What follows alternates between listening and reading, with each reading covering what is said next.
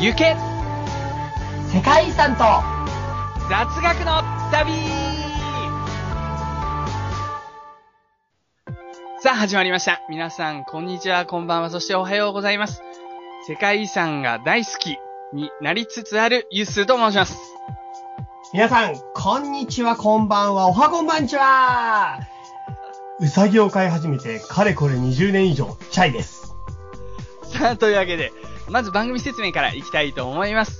この番組は、冒頭にフリートークを少々して、本編としては毎回一つ、もしくはいくつかの世界遺産を取り上げ、チャイさんがそれについて熱く語り、そこから話を広げていくという番組です。私ユースは、それに相槌を打ちつつ、時々横やりを入れていきたいと思います。また、私ユッスーからの注意事項なのですが、チャイさんはちゃんと準備もしてますし、割と説得力のある話し方をしますけれども、研究者などではございませんので、時には間違ったことを言うこともあるということですね。それらを踏まえてお楽しみくださいませ。ペコリ。というわけですね。 はい。始まりましたね。始まりました。ずいぶんと寒くなりましたね、本格的に。台風26号が過ぎ去ってから、気候が変わりました。さらに27号がもうできたって話もありますね。台風ちょっと多いですね、なんだか。今年多いですね、ししかかもも、。遅くねうん、遅いし、大型。だって二十何号ってまだやってるもんね。うん。本当に、あの、被害に見舞われた方には、本当にお見舞いを申し上げます。というわけでですね、この話をしてるのは、実は、撮ってるのは10月19日だからなんですね。そうですね。実際に配信の続きですね。ずっと先だと思うんで、かなり古い話をしてると思うんですけれども、どうですか最近何か楽しい話、明るい話ありますかまあ、楽しい話、明るい話もありますが、はい。えっと、まあ、とりあえず一つですね、私この前久しぶりに映画を見に行きましたよ。映画いいですね。羨ましい。うん。職場の、まあ、友達と一緒にというか、まあ、友達ですごいいい映画があるということでね、はいはい。連れられて、うん。職場の仲間と一緒に行きました。男子5人で。なんか男子5人で行く映画ってあれかなっていうのはちょっとありますよ、僕。ありますあります、あります。多分それかもしれない。言っていいですかいいです。パシフィックリム。そうですやっぱり。知ってますね。これね、だから男子5人って聞いたから分かったって感じ。えはいはい。ー、え、これ結構有名でいい映画なんですかいや、あのー、要は、日本のうん。ロボアニメとか、うんそういったものに、すものすごいリスペクトしたハリウッドが作った映画なんだよね。うーん。だから日本人は、特に男でそういうロボットで育ったような世代は、全員見に行けみたいな感じですごいネット上で盛り上がってるんですよ。うーん。それゆえですね。僕は正直、ガンダムとか、もうそんなに好きじゃない方なんで、そうなんですよ。僕もそうなんですよ。そうそうそう。だからちょっとなんかね、まあちょっと前評判じゃないけど、職場の中でみんなガンダム世代で、すっげえ盛り上がっ てて、大興奮、その、紹介してくれた先輩も、うん2回目とかなんだね、見に行くの2回目か3回目か知らないけど、もう当然ですよね。1回2回って話はないよ。そう、 4回見た、5回見たって、ザラに言いますよ。すごいんだよ、とにかく。もう、熱狂的 で。だからその気体温に任されて仕方なく行くことになったっていう経緯で行ったんですけど、熱気ね。はいはいもう本当になんていうのかな、は想像通りっていうか、い。うん。うん。まあ、確かにすごい迫力もあったし、あの、しかもうん 3D だったの、IMAX で、ええー、見たことないんだよな。すごい本当に、あの、なんていうか、迫力で言ったら多分、一番いい形で うん。 3D を楽しめたんだと思うんだよね。映画の質的に。うんうんうん。うん。で、まあ、それなりにすごかったんだけど、やっぱどうしても僕はストーリー性の方が、うん、重視しちゃうんですよね。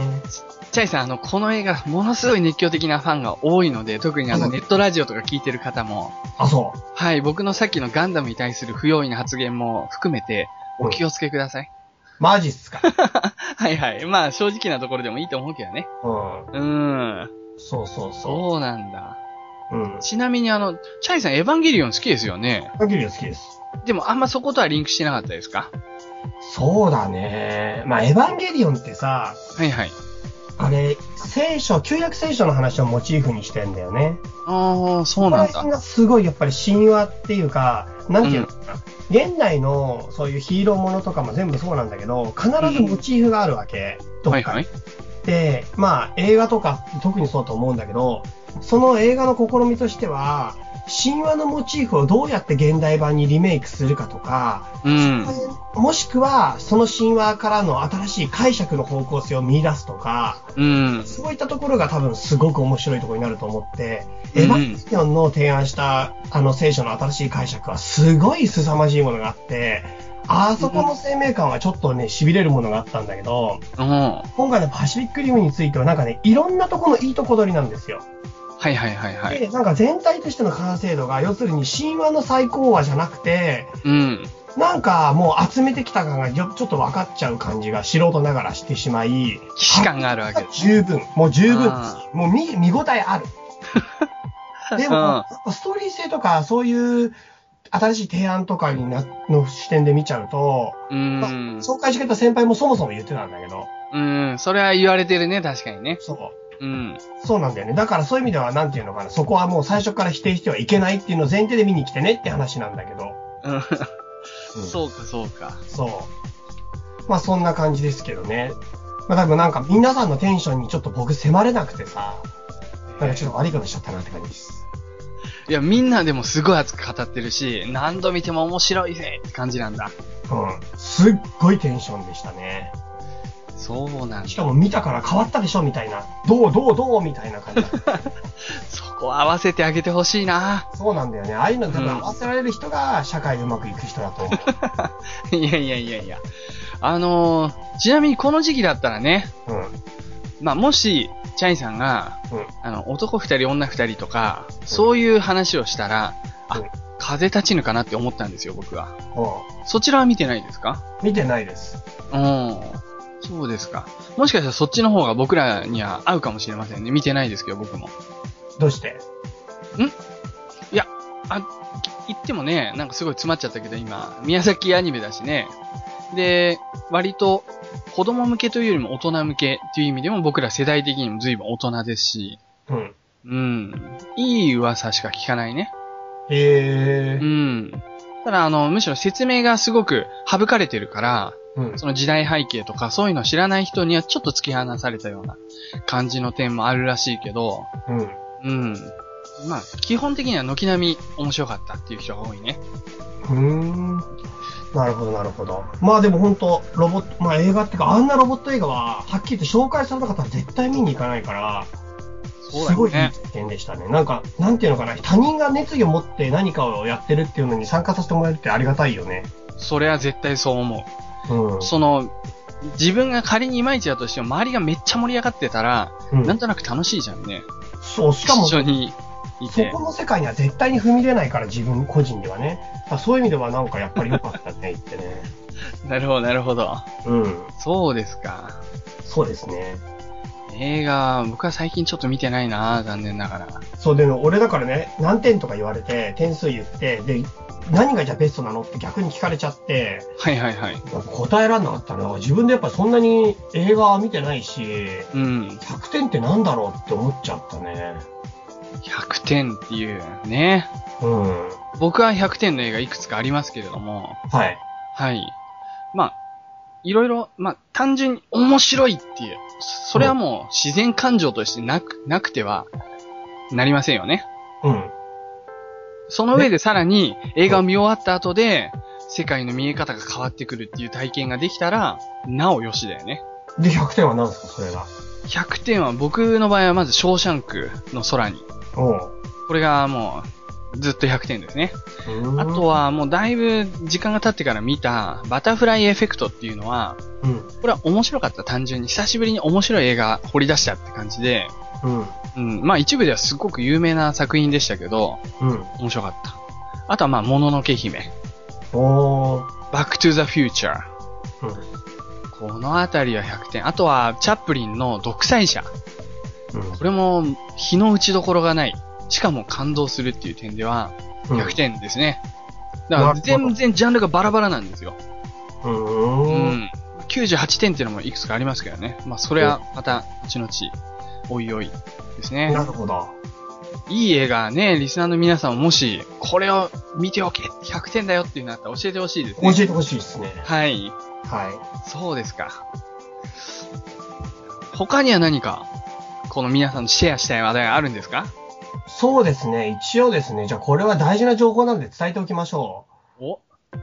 あの、太陽が今変化が起きてますね。知ってますいや、いつも通りだと思ってますけど。マジですか寒いとかそういうことですかまあ寒いってそういうこともそうですし、太陽活動が今ちょっと盛んじゃないんですけど、はいはいはい。まあそういうのもちょっと地球の気候に変変化があるんじゃないかとか、いろいろ黒点の数が今減ってきてて結構やばいぞっていう話がちょっと前にあったんだけど、実は太陽ってはいはい。磁場、南極と北極があるじゃないですか。うん。あれが反転しそうなんですよ、今。 そんな大胆なことがあるんですかはい。あの、それって今までもあったんですか歴史上。そうそうそう、北と南の太陽のそのね、あの北極と南極が反転するっていうのは実は頻繁に起こっていて、あ、そうなんだ。 11年に一度の周期でなんと反転してんだよ、磁場が。だったらでもそんなに今回も、まあ11年ぶりかぐらいの話じゃないんですかそうで すね。でもあと3、4ヶ月ぐらいの間で、まあ3、4ヶ月っていうかもうすぐ起きそうな感じで言ってますけどね、もう磁場がずれてきてるんですね、だいぶ。ああ、そうするとでも何かしらいろんな事件とか天災が起こったりとか、うんそういうことはあり得るってことですかね。まあね、そんなに大きなことはあんまりないみたいですけど、ちょっと、はいはいあの話としてはね、太陽の磁場が変化するんだったら、じゃあ地球の磁場はどうなのって話になるわけですよ。うんうんうんうん地球の磁場も反転するって知ってたうん。いやもう磁場っていうのがまず感覚として日常生活で実感したことないから、うん。言うよね、あの、パワースポットだ、磁場がどうだこうだ。それが全然わかんないんですよ、僕。あの、なんかさ、方位地震をやるとさ、N 極が上に行くじゃないですか、北に。北を指すじゃないですか、必ず。あもちろんそうですよ。あれは要するに、北極のところの近くなんですけど、北極点のところ、北極に磁場があるんですよ。はいはいはい。だから北極には実は S 極があるんですよ。まあそうなりますよね、当然。はい。だから、なんていうの、ノースなのにサウスがあるんですよ。 あ、ノースポールなのに、そそうう。ですね。まそあれは確か僕、すごく意外な話だと思う。なんでですか ?N の針が指してるんだから、S じゃないですか。だからそれはサウスっておかしくね、ノースなのにサウスなんだよ。行ったら、行ってみ たらサウス。まあね。まあまあまあまあまあまあまそうで、これが実は反転するんだよ。あ。それはちょっと意外ですね。見たことないです近いね。じゃないんだけど、実は、実はね、300万、300万年とか言ってたかななんかね、それぐらいの周期でね、ちょっとこれごめんね、曖昧な情報なんですけど、結構なスパンの中で地球の磁場も実は反転するらしくて、そのへえ。反転が実は2000年後ぐらいに迫ってきてんだよね。だからね、かなり近いんだって、反転が。地球的には。そうすると、こちらはなんかいろんなケーキあの飛行機とかでも、あの、そうですノースとかさ、そういうのも全部反転するから、そうですよ。対応が難しいかもしれないですね。そうですよ。はいはいはい。うん。で、本当のノースがノースになってだよね。あのさ、それは、あの、おめでとうなんだけ ど、あのささっきあの、黒点が減ってるって話したけど、はい黒点ってもともと温度の低い点じゃないんですかそうですよ。でも太陽活動が活発だといっぱい出てくるんだって。ええそうなんだ。うん。そうかそうか。ちょっとそれが、あそ一瞬腑に落ちなかった、そのノースノースの話と一緒ですね、僕にとっては。俺はノースノースの方が腑に落ちなかったよ。そっちは腑に落ちたな。うんはい。まあ、ちょっとすいません。話脱線しまくっちゃいましたけど。いえいえいえ気になった話としてはそんな感じですかね。なるほど。はいそう。しましたら、フリートークはこの辺り。この辺りにしましょう。わかりました。以上、フリートークのコーナーでした。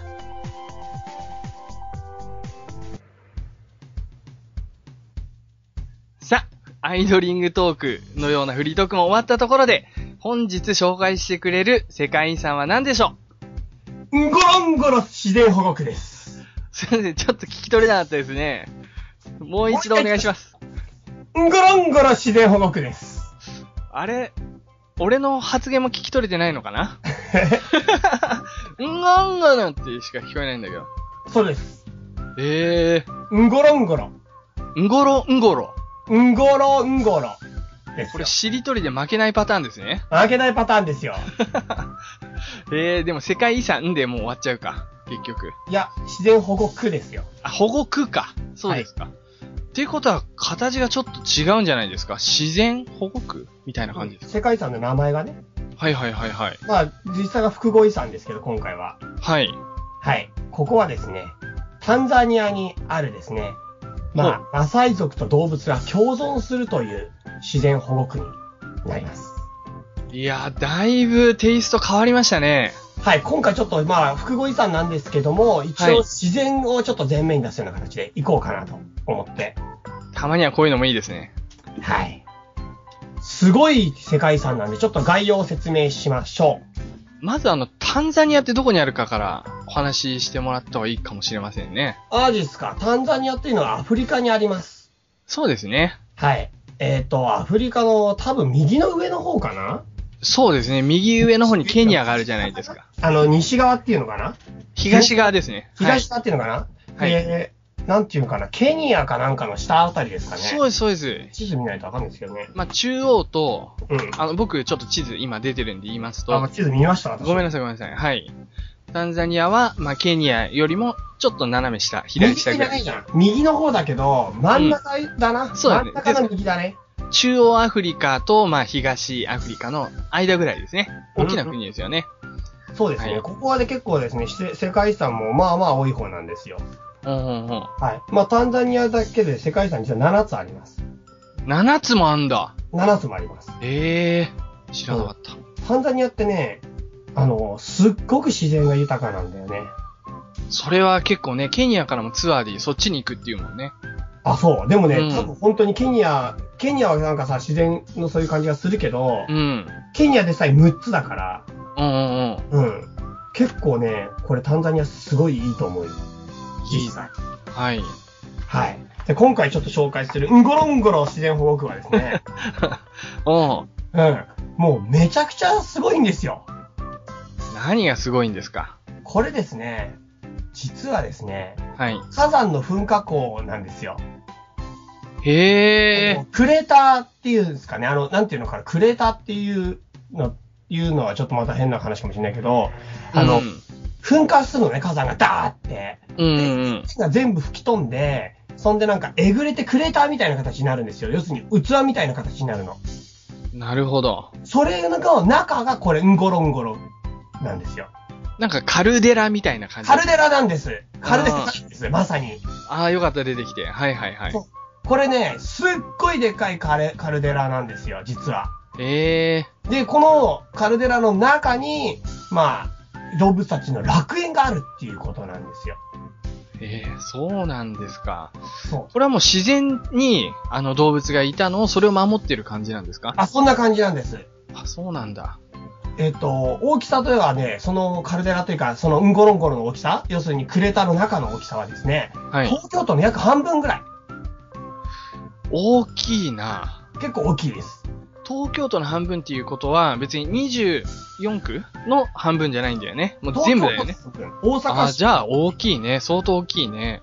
うん、うん。ぐらいの大きさの、あのーし自然保護区になっています。はい。はい。でですね、まあ、いろいろもう見物はあるんですけど、ここは、まあ、とにかく野生動物の宝庫でして、うん。もうね、めちゃくちゃいっぱい動物いますよ。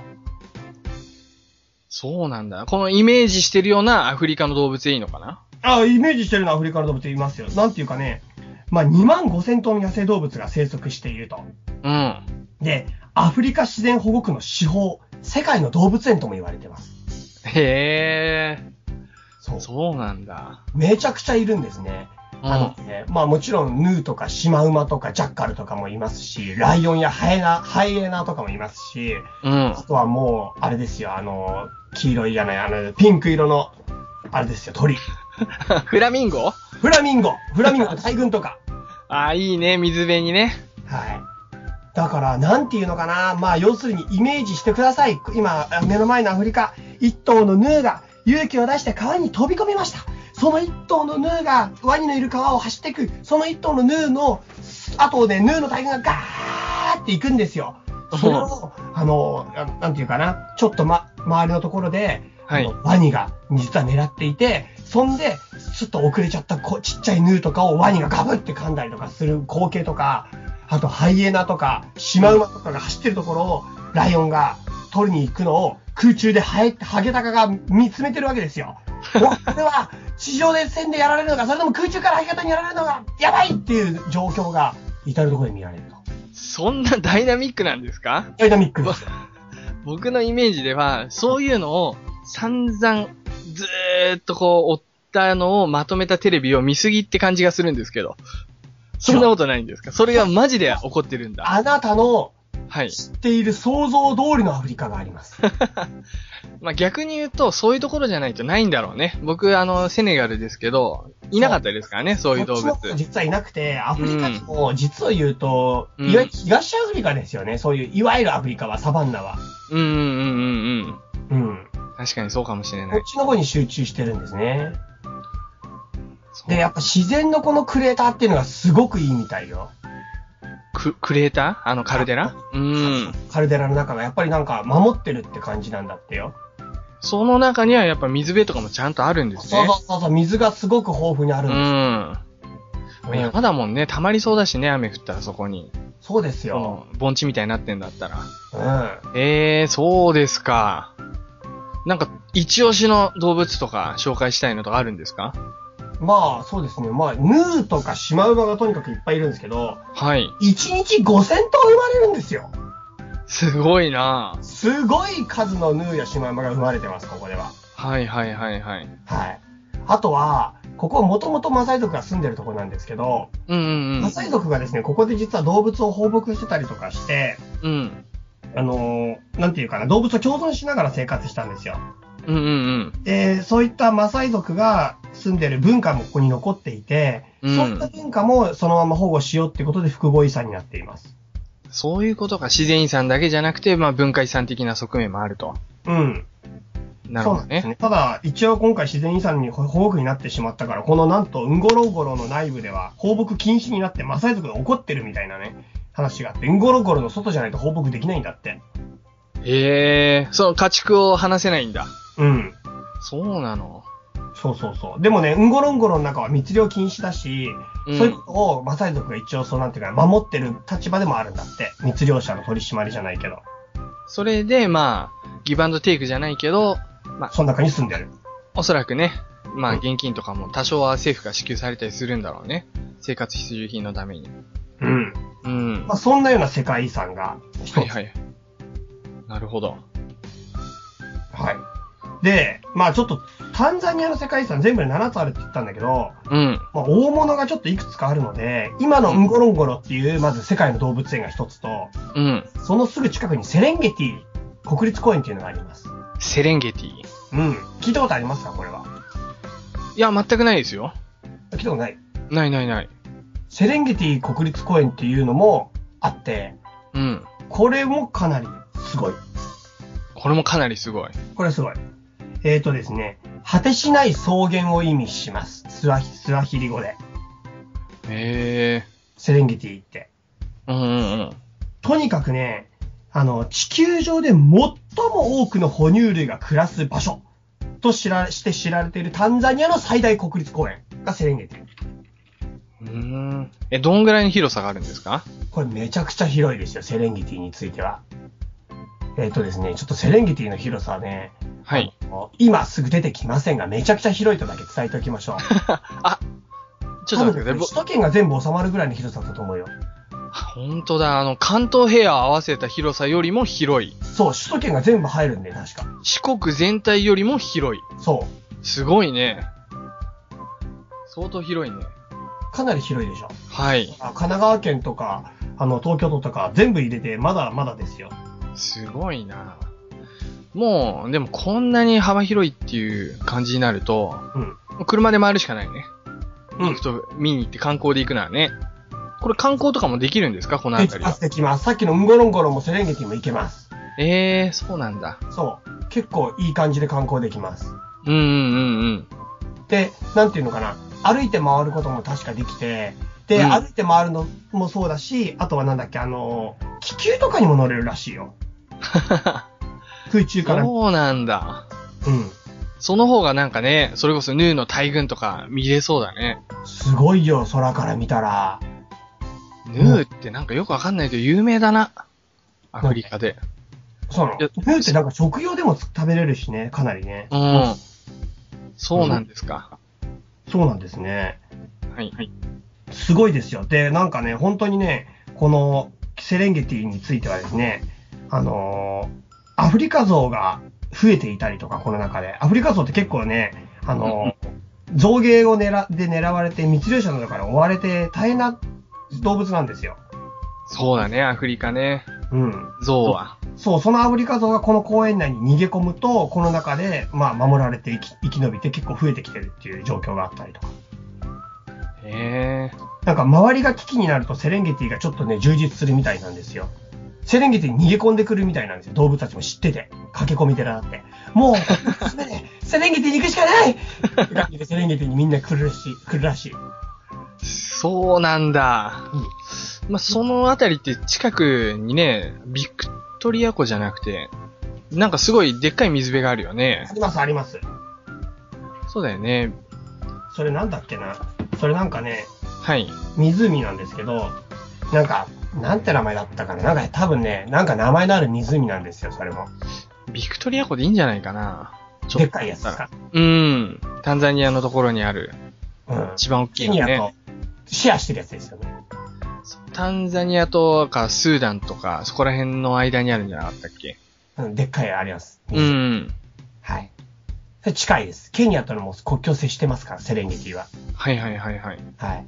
っていう、でっかい動物公園があるよ。っていうのと、うんあと、セル動物保護区っていうのがあります。セルはい。セル動物保護区。これもタンザニア。はいはい。これはですうね、んアフリカ最大級の動物保護区でして、さっきのセレンゲティよりもさらに大きいですよ。うセレンゲティの3倍あります。ーん。もう、大きすぎてね、なんか、想像つかないね。全然。そう。うん。動物園って言われてもさ、ピンとこないじゃん。そんなでかかったら。そうなんだよね。だから、うん。 なんていうかもう、ちょっと桁違いですね、ここら辺。まあ、そこに住みたいって思ってる人はそんなもともといなかったのかな。なんか、マサイ族はンゴロンゴロのとこに住んでたけど、セレそうかそうかセリュの方は、うんな。んか、動物の楽園って感じで書いてありましたね。私が調べた資料には。なるほど。うん。そうなんですよ。まあ、とにかく、もしアフリカの、期待するアフリカを見たいっていう人たちは、多分ここら辺がおすすめなんですね。で、あの、泊まるとこのロッジとかもちゃんとあるし、うん。うん、かなりね、あの、サファリツアーもかなりやってますよ、ここら辺は。リアルサファリってやつですね。そうなんだ。うん。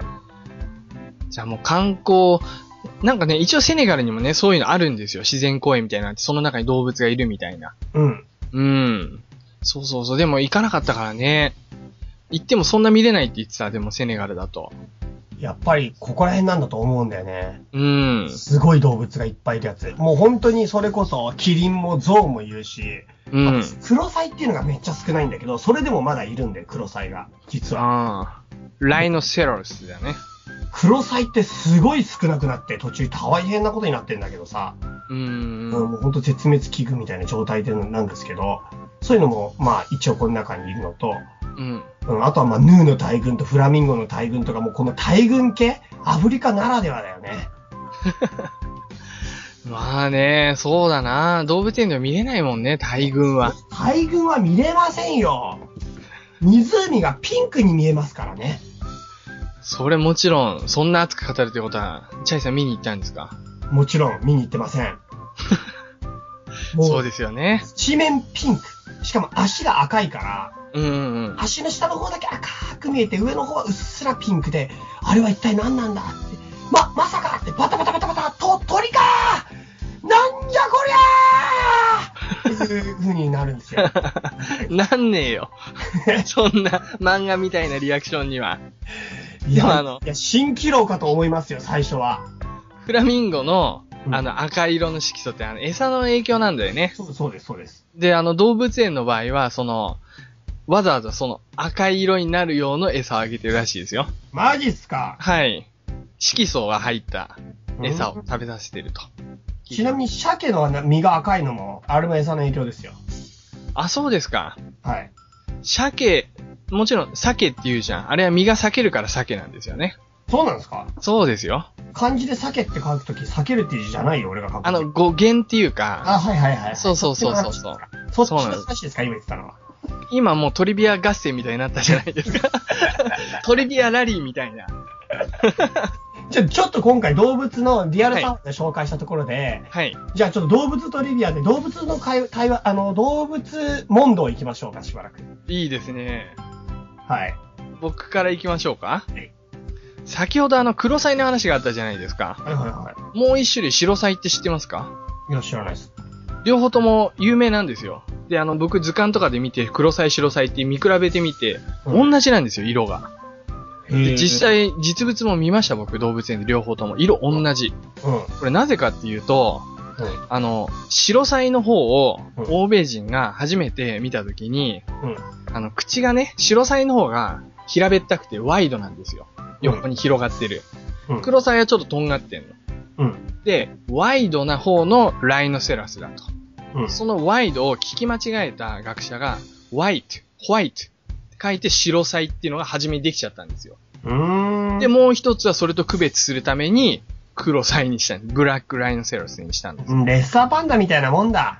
まあ、レッサーパンダはパ、レッサーパンダの先らしいですけどね。そう、先にあれパンダだってね、報告が言ってね。で、後から本当のパンダが出てきたから、うんあの、パンダのレッサーの、レッサー版になっ たんですからね。ひどい話だよね。より小さいみたいなね。そうそうそううそう。ん。あ、そうなんだ。なるほど。じゃあ次、チャイさんどうですかなんかありますかそうですね。まあ、トリビア的なものはないですけど、最初に冒頭に言ったように、私ですね、ウサギを飼ってますよ。ほうほうほで、小学校1年生の時から飼っていまして、う。うん。あもう今現在7羽目のウサギがうちにいますね。7代目。 7話。うん。もうずーっとウサギを、いろんなウサギを飼い続けてね、今7匹目っていうか7羽目っていうか、うん。がいて、はいもはういそ。のウサギが最高って話。 最高って話してよ。うさぎってそんなに飼ってる人少ないじゃないですか。そうですね。多くないっていうか。うん。ですね。魅力は何なんですかまあ、とにかくね、泣かないから、あの、うんうん気使わなくていいよね、周りの人たちにはね。確かに確かに。あと、やっぱり、餌が草食だから、まあ、臭くないし、全然。そこは猫との違いだね。うん。うん。で、まあ、なんていうのかな、比較的おとなしいっちゃおとなしいんだけど、うん。あれですね、あの、性格が結構あるんですよ、ウサギには。はいはいはい。で、そのウサギの性格が分かってくると、まあ、どんなペットでもそうなんだけど、うん。かなり面白いよね。そうなんで、うさぎって僕みたいな素人には、うん。なんかおとなしいように見えて、ちょっと持ち上げようとしたら、急に、もんもんもんもんみたいなうん。感じで、あのー、蹴り入れてくるじゃないですか。はい、はい。だから、ちょっと、あの、扱いづらいですか何考えてるかわかんない。そうですね。うん。それが分かってくるん動だ。物なんて何考えてるか分かんないけどな、なんで も。まあまあね。 それを君が言うか。今なんか性格がわかるみたいな話だったじゃないか。うんうん。性格はあるんだけどね。はいはい何。考えてるかは分かんねえよ。なるほどね。まあでも、ウサギはね、ほんと可愛いっすよ。で、なんかでもね、ウサギって、あの、なんていうの、その抱きやすいウサギと抱きにくいウサギがいるんですけど、。はいはいうちで飼ってるのは実はライオンラビットっていう種類で、あのえ毛がすげえ長いウサギなんですよ。見たことあるー、ライオンラビットって言われても全然ピンとこないけど、髪の毛が。髪の毛みたいのが生えてるの、耳の間から。で、すげえあ、う髪んの毛うがん。長くて、背中とかにもちょっと毛が長くて。テレビとかでは見たことあるよ。か毛が長い、長毛ア種ンみゴたラいとは違うんで、アンゴラはもう長すぎるの。な。お自ー分で自分に絡まっちゃってる感じが、アンゴラ。ライオンラビットは部分部分なんだよね。アンゴラってウサギだったのかって今ちょっと初めて知ったわ。アンゴラ種っていうやつなんだけど。うん、アンゴラって超高級な毛だよね。カシミヤとかより、なんなら高級かもしれん。あれ、ウサギの毛なのえ、え今自分で言わなかったアンゴラ。いや、アンゴラそうだよ、言ったよ。うんアンゴラってウサギがいますけど。あれ多、分そうなんだと思いますよ。そういうことだとえ。うん。なるほど。まあでも本当にそういった感じでね、お手頃っていうか、飼いやすいし、で、まあ、寿命としては大体うまく飼えば10年以上生きる。平え均では5、6年と言われて、うちで最長のやつは一応12年生きたんだけど、ー、なるほど。じゃあちょっと猫よりも、猫犬よりも若干短いぐらいなんだね。いや、でもね、うまく飼わないとすぐ死んじゃう。はいはいはいはい。結構ね、結構弱いんだ。メンタル面がかなり 弱い。本当に本当に。あの、うさぎは寂しいと死んじゃうっていうけど、結構相手とかしないと結構やばい、本当に。え、元気がなくなってくる餌とか食わなくなるの。だえからめんどくさいよ、多少。ー、なるほどね。うん。でも散歩とかはいらないからね、その分、そんなに。確かに確かに。だ時々出して、ちょっと触ってやったりするってことか。そう、そうだね。そうい声うのかけたり。大事だね、大事。あ、チャイさん、アンゴラちょっと調べました、僕。はいはい。アンゴラは動物繊維の一種で、アンゴラヤギの毛やアンゴラウサギの毛、えーまたは、それを折った布のことを言うと。いうことで、両方ともあるみたいですね。でもウサギの毛ってそんな高級な感じしないですけどね、本当に。いや、ー、でも写真見るとふわっふわな感じだもそうっすん。う。か。うん軽くて手触りは滑らかで柔らかい。ー。うんん。そうですよ。はい。そうですか。じゃあ僕の方からまたちょっといくつはかい出していいですか、どうぞどうぞ。面白いのいろいろ調べたんですね、僕。うん。例えば、ジャイさんも大好きなラクダ。いいじはゃい。ないですか。はい。ラクダって実はまぶたが一重でも二重でもなくて、うん三つ重なんですよ。ええでしかも三つ重のそれぞれにまつげがあるんです。気持ち悪いな、なんかちょっと。よく見るとの話やけどね。うん。可愛いじゃん、目、実際は。で、しかも、二つまでは普通の、二段までは普通のまつげなんだけど、うん最後の一つは左右にこう揺れるんだって。で、ワイパーみたいになって、うん目の近くの砂を払い落とすんだって。すげえな。だから砂漠の中でも全然問題なく生きるんだって。すごいな。なんか、ラクダはなんで砂漠で生きようって決意したんだろうな。ラクダ、もうなんか人間とか他の動物でありえないぐらい、うん。その、水をやっぱ溜め込むじゃないですか。うん1回に。136リットル飲むとか言われてるんだけど、水を。それを血の中に溜め込めるんだって。うん。そう。これも、他の動物だったら、もう、なんか、赤血球が壊れちゃうかなんとかで、ダメ、全然耐えらんないんだって。ラクダだからもうそこに特化してるんだよいねや。でもさ、どうやって進化するんだろうね、そこに特化する進化って。なんかやっぱ、決めるのかなそれとも、決めるんですよ。え、決めんの俺はここ決めるんでっすて。いうそうなんです。種類は。結局、そこは天敵が少ないとかもあると思うんですよ。うん。だからもう、これをこういう風に進化して、こうやって生き残ってやるっていうのとか、まあ今残ってるラクダは多分品種改良とかも多少あるんでしょうね。うん。うん。そんなこと。すごいな、その進化って。うん。俺らも決めたらじゃあそういうとこに住むようになぜなれんのかな例えば俺酸素いらないとこで行きたいとかさ、化石で生きられるように進化しますみたいな。すぐには無理だと思うけど、ねえ、あの、さ、なんだ、バスケット選手とかね、うん。身長高い人と高い人を結婚させて、また子供も一流の選手にするとか、うん。そういうのがね、中国であるみたいですね。マジでうん。だからそれも戦略的ですよね。え、そうやってやってもでも限界はあるでしょ人間っていうなんていうか、カテゴリーの中で。でも2メートルオーバーでさ、ぴょんぴょん動き回るじゃんか、あの人たち。超走る し。ヤオミン人たちかっなて。いや、僕はあの、角度あるな、なんか。あの人たち走りだ、始まるじゃんいや か。それ違う違う。あの、大スターですよ、NBA の。 アジアの星ですよ。あ、ちなみに進化といえば、うん。あの、ペンギンは昔は空を飛んでいたと。おう。でも、やっぱ魚食べたいから泳げるようになったとか、うーん。い。長い年月をかけて、うん。そういうのとかもあれば、まあ、単純に身近なところで言えば猫。日本に来たから、あの、魚とかを食べるようになった。うーん。逆に言うと、アメリカとかの猫は、魚あんま嫌がって食べないんだって。マジで、トルコの猫魚食いまくってたぞ。だからトルコも、だから魚をがあれば食うんじゃないうーん。で、その、そこで食べてるもの、だからコーンとか食べんだって。猫アがメリカの猫が。コーンとかチキあンっ、たんだな。そういうのは好きなんだって。甘やかされてんな。ちなみにチャイさん詳しいかもしれない。猫が日本に来た理由って知ってますかいや、知らないです。これあの、仏教伝来の時らしいですよ。えー、なんでなんか、経典が、あのネズミにかじられないように猫を飼うようにしたんだって。一緒に連れてきたんだって。と言われていると。えー、ネズミが食うの虫じゃなくて、ネズミがかじるんだね。ネズミは、でもかじるんじゃないか何でも。へ服とー。かかじるからな。え服。マジかよ。うん。まあ、髪をかじるのかどうかは詳しくないけど、でもそういうことなんだろうね。でも最初来た時紙じゃないかもな、仏教。確かに。板とかに書いてきたかもな、もしかしたら。うんうんうんうん。うん。何にしろかじるんだな。なるほど。はい。猫うん。猫はでもなんか最近野良猫減りましたね、日本。全然いなくね減った。これは、あの、僕らね、昭和55年とか54年とか、あ、56年かうん。 57年か。まあ、このあたりの生まれですけれども、子供の時めっちゃいたね。めっちゃいたし、うあん。野良犬もなんならいたよね。いた。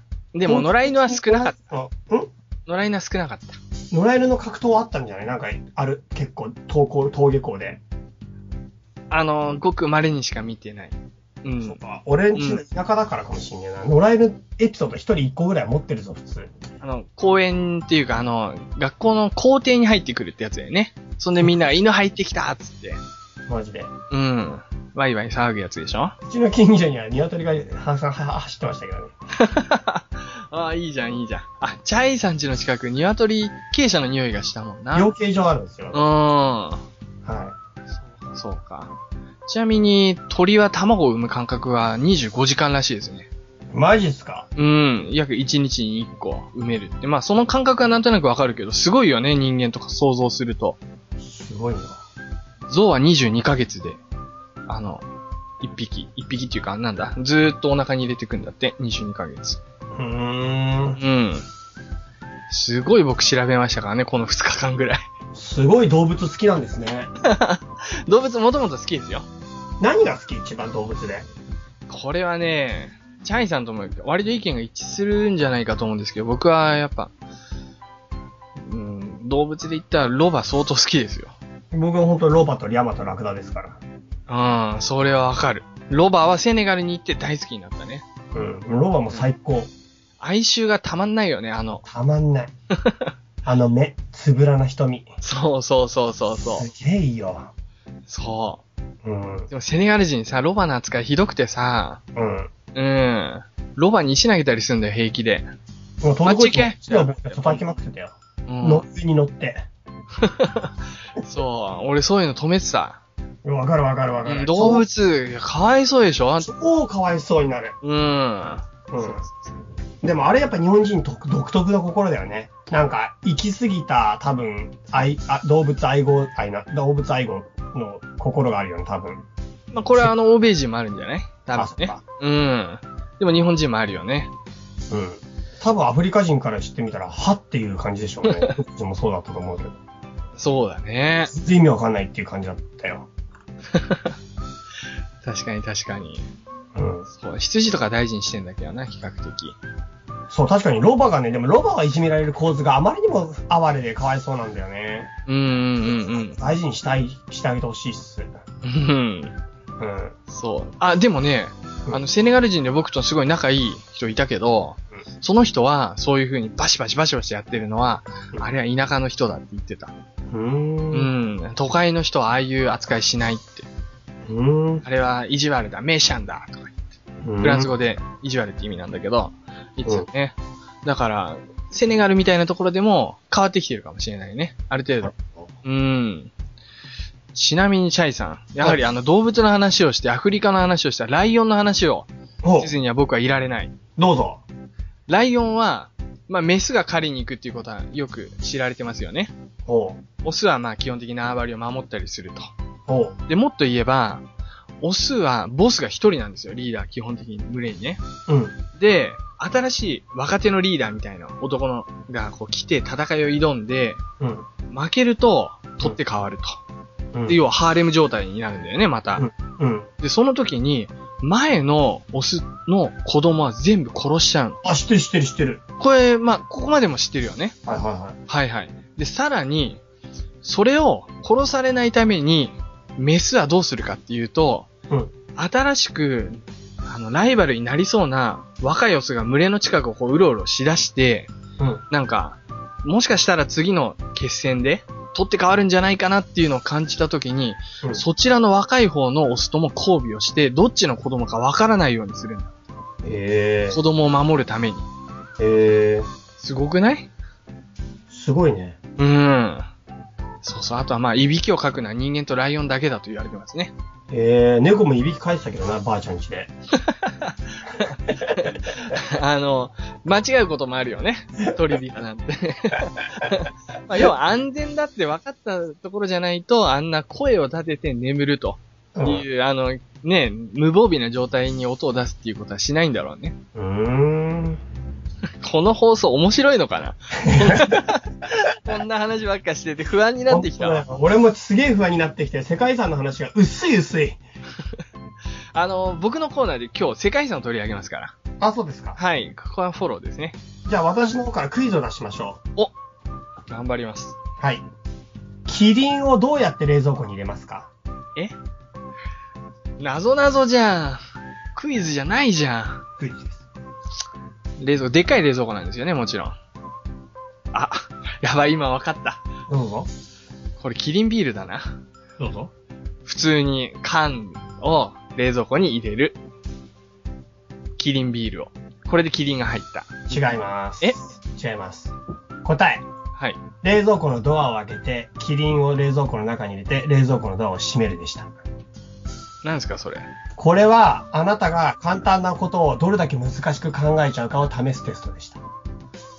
だから、それを今する意味があったんですかじゃあ、続い て、どうやって像を冷蔵庫に入れます像を冷蔵庫に。もう冷蔵庫だから、もう中に入ってますね、像が。ブー。これは、はい、冷蔵庫の扉を開けて、うん、中にいるキリンを出して、うん、像を冷蔵庫に入れて、また扉を閉じます。ちょっと待って、これさ、あの、僕がそういう風に答えたらさ、反対を言うパターンじゃないのこれはあなたがちゃんと話を聞いてるかを試すテストでした。そう言われるとな。じゃあ、続いて。うん。ライオン王がいます。この人は、この動物はすべての百獣の王ですね。ライオンキングですかライオンキングが。うん。あらゆる動物を一堂に会して、動物会議を開きました。はい。おー 大丈夫ですかはい。 甲子園みたいな音流れてますけど。動物がやってきました。はい、ところが、たった一頭だけ来ない動物がいました。はい。これは何でしょうもうみんな来なきゃいけないのに、一頭だけ来ない。はい。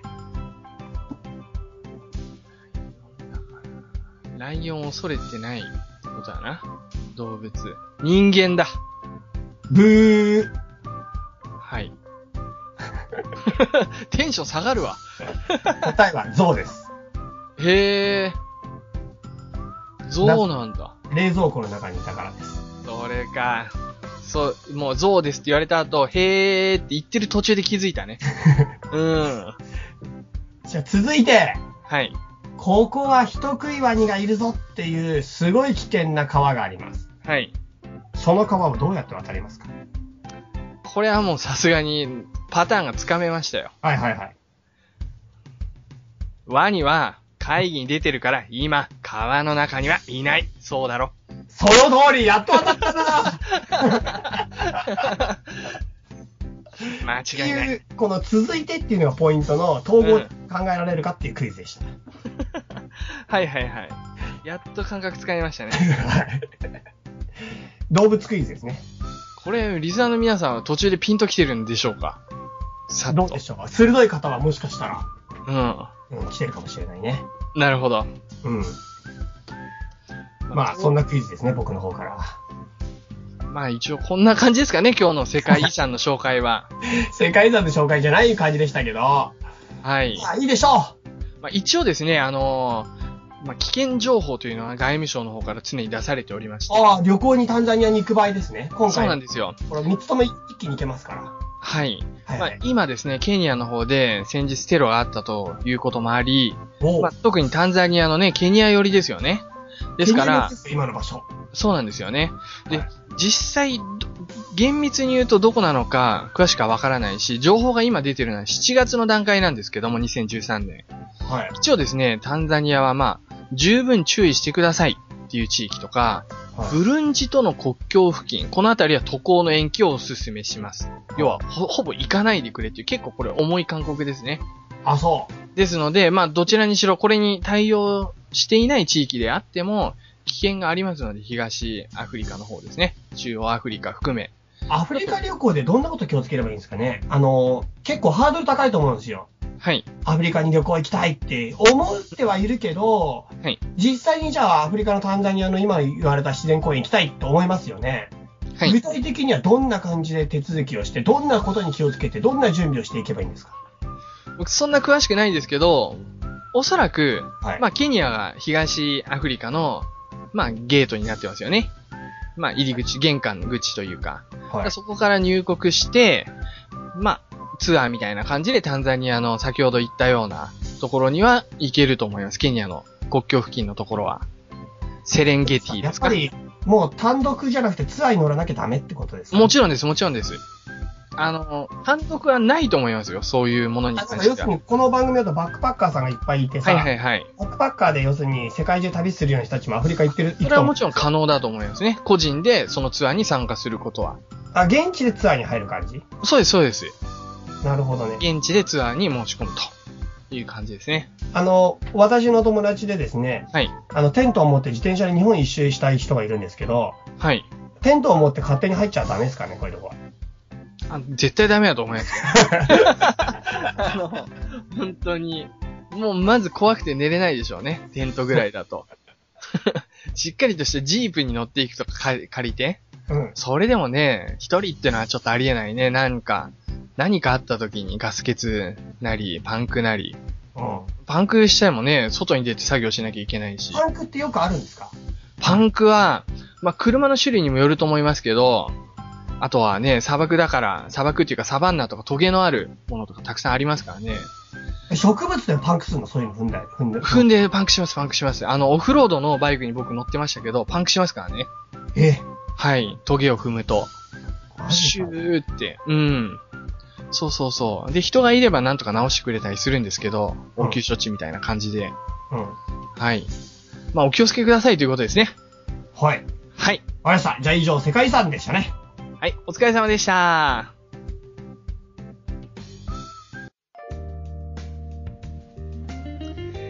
ユッスーと行く雑学の旅のコーナはいはいはいはい。ーさあ、というわけで私の持ち時間がやってまいりました。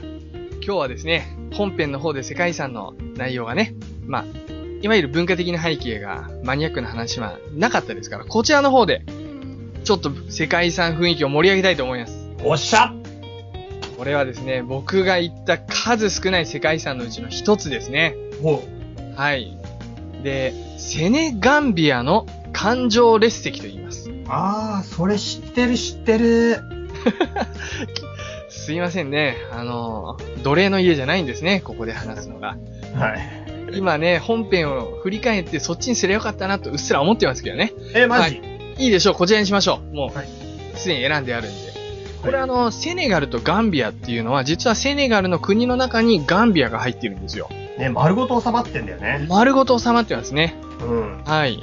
で、まあ、地図で見ていただければわかるんですけれども、で、地図で、このセネガンビアの環状列石があるのは、まさにガンビアとセネガルの国境沿いで、地図で言うと、セネガルのちょうどど真ん中あたりですね。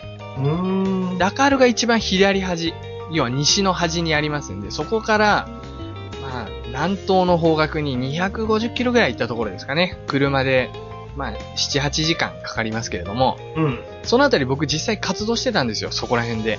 うーん。、で、もう本当に自分の地元の町から車貸し切って行けるということで僕ら行ってきました。うん。もちろんガンビアには入れないんで、セネガル側ですけれども、うーん。はい。これがあの、セネガンビアの環状列石っていうぐらいなんで、いくつかあるんですね。うん。その集中してこの石が並んでるんですよ、要は。はい。環状ですから、あの、まあ、円を描くように。はでい。それがいくつかあって、その中の一つ、すごく、これも有名なんですけど、新外園というところですね。うんセネガルカオラック州にあります。これはなかなか古い歴史がありまして、はい。 8世紀頃からすでに作られ始めた、浮置かれ始めた。で、うん。 12世紀頃まで約400年近く続けられたうんですけれども、これはどういうものが意味してるかわかりますか ?1 メートルくらいのでっかい、あの、細長い石なんですよ。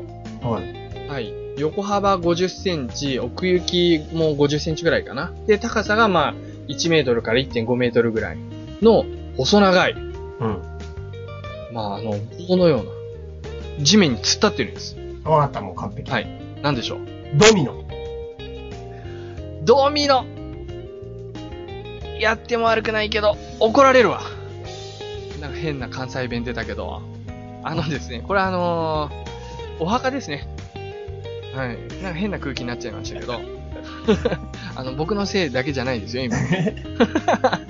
あのね、まあ、想像通りですけれども、まあ、儀式ですよ。基本的には。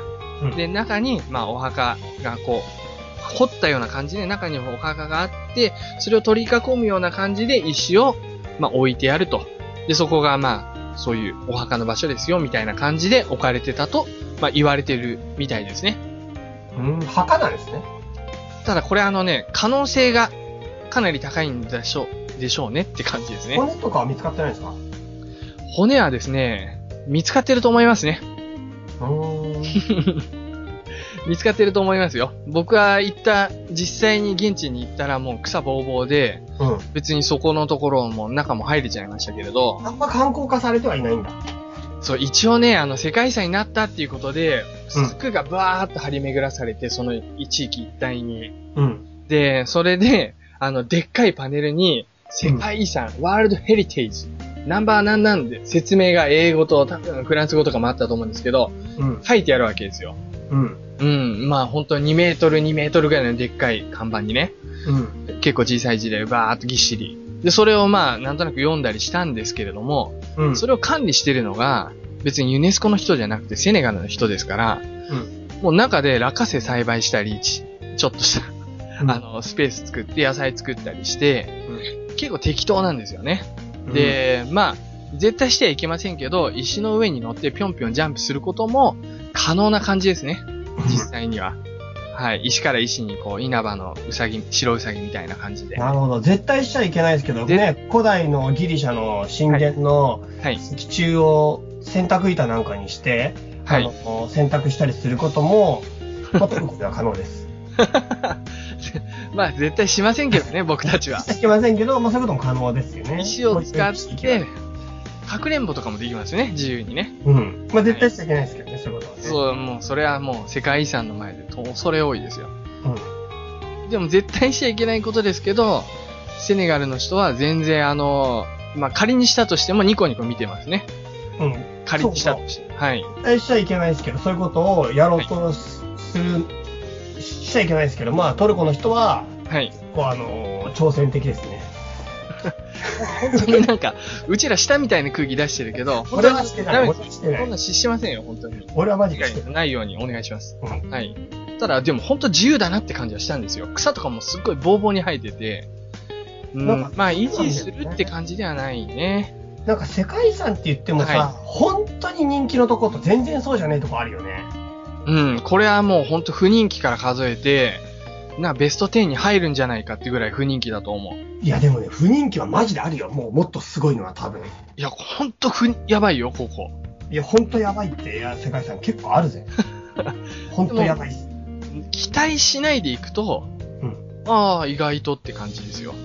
で、ちょっとでも期待しちゃうと、もう本当にがっかりさんの楽印を押されるような感じですけれども、うん。うん、でもそれこそさ、はい、事前知識が必要な世界遺産なんじゃないがっかり、がっかり遺産は絶対そうなんで、事前にやっぱり知識がない、うん、がっかり遺産なんだけど、知識があればなんないよ。確かにそうですね。これ、ぜひぜひ、この石もね、まあラテライトっていう、まあ有名なアフリカなんかでもうしょっちゅうそこら辺に転がってるんですけど、うん、赤い石、赤色の石がたくさんあるんですね。アフリカの大地赤いとか言うじゃないですか。うんうん、うん、その有名なラテライト。の石のでっかい石で、まあ、こんなでかいラテライトの石は見えないですし、そこら辺では。これどうやって加工したんですか、その石を。これはですね、でっかい石があったんじゃないですかね。え、石で石を加工するの石が。うん。なんか。ラテライトを削るのはラテライトしかないみたいな感 じラテライト。なんかね、見た感じはなんかすっごいちっちゃいラテライトをぎゅうぎゅうに固めて作ってあるような感じにも見えなくもないんですけど、これはですね、ちゃんと調べておいてほしいところですね。こういう話をするなら。赤い石なんですか、じゃあ。赤いです。だからまあ僕が何が言いたかったっていうと、うん、まあ、こういうラテライトのでっかい石を見ることは稀だし、うん、そもそもこの石が1200年前とかに、うん実際にこう、置かれた、設置されたもの。で、そこで儀式があったっていうことを、馳せてほしいんですね。ロマンとして。人類発祥ですよ、アフリカは。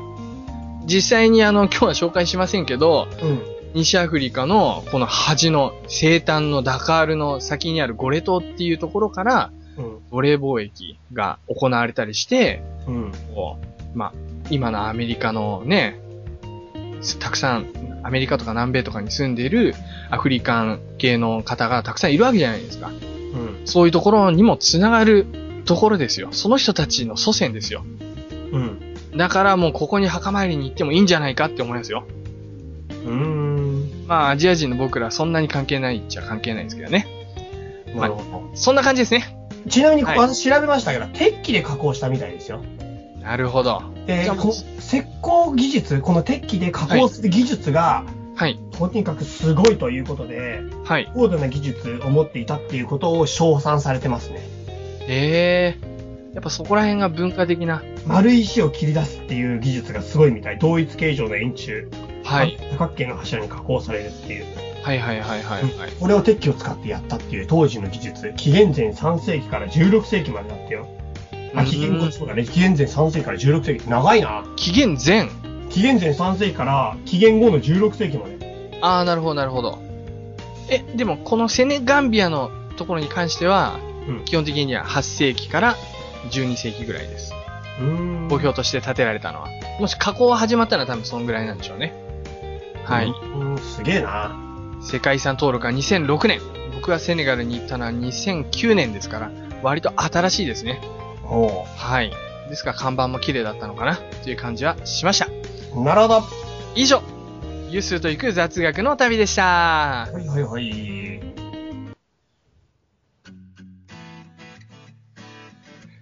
さあ、エンディングのコーナー。しゃいつも通りですね、田村博明くんのそれでも人は変われるの音楽に乗せてお送りしていきたいと思いますけれども、はいはいはい。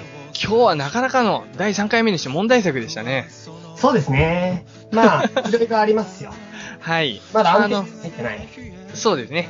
あの、次回が、次回が、なんていうんですかまた、結構、文化的な背景の深いものを取り扱ってくれるという噂も聞いてますけど、どうでしょうか次回何やるんですかあのー、仏典に関するものをやるって言ってませんでした仏教系の。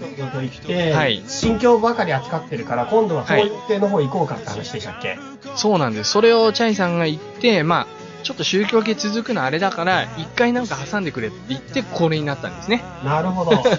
はい。そうでした、そうでした。ま予定は変わるかもしれませんが、それはね、今回これだけあの、ゆったりしましたんで、次回はがっつりでもいいんじゃないかと僕は思いますね。また宗教行っちゃうそれもありでしょう。文明ってやっぱりどうしてもね、特に古代遺跡とか古代文明って、はい。まあ、やっぱりどうしても宗教性を帯びてくるんですよね。そのさっき、あの、儀式にさっきも疲れたってじゃないセネガンビアとかも。まあ、そうですね。何かしらの宗教性はどうしても帯びてきちゃうんだよね。はい。そういう意味でやっぱり世界遺産をガチでやるとしたら、何気に宗教的なところの知識は必要なんじゃないかっていうところは多少ありますね。まあ、一神教も一通り終わって、これでまあ仏教とか終われば、うん、まあ大体世界の大きな、世界的な宗教は、まあ、あとまだ他にもヒンズー教だのなんだのありますけど、うん、抑えられてくるじゃない。そうすると、じゃあ世界宗教の基礎ということで、じゃあ次回は仏教を中心にいきますか。そうですね。はい。あとはまあ、こういったものを取り上げてほしいとかですね、そういったものを、もしくは番組の感想とかですね、うん、メールを送っていただければ、こちらも小躍りして、喜んで、何でも言うことを聞くと思いますので、まメールアドレスを紹介したいと思います。はい。はい。えー、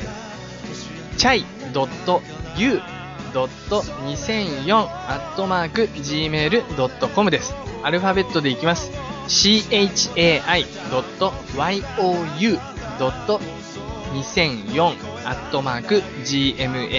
chai.you.2004-gmail.com ですね。はい。こちらの方までメールの方お待ちしております。今日はそんな感じでしょうかね。 そうですね。あのー、本当日本は狭いですけど、世界 は広い。何ですかその寝ぼけたようなセリフは日本はもう本当にはい、はい、まあまあまあまあまあ。疲れが溜まりますと、皆さん体調崩しやすい季節ですので、お気をつけください。はい。それでは皆さん次回をお楽しみにしていただければこれ幸い。さようなら。さよなら。闇に包まれ飲み込まれるだろうこの番組は、たびたびプロジェクトと邪魔会議の提供でお送りしました。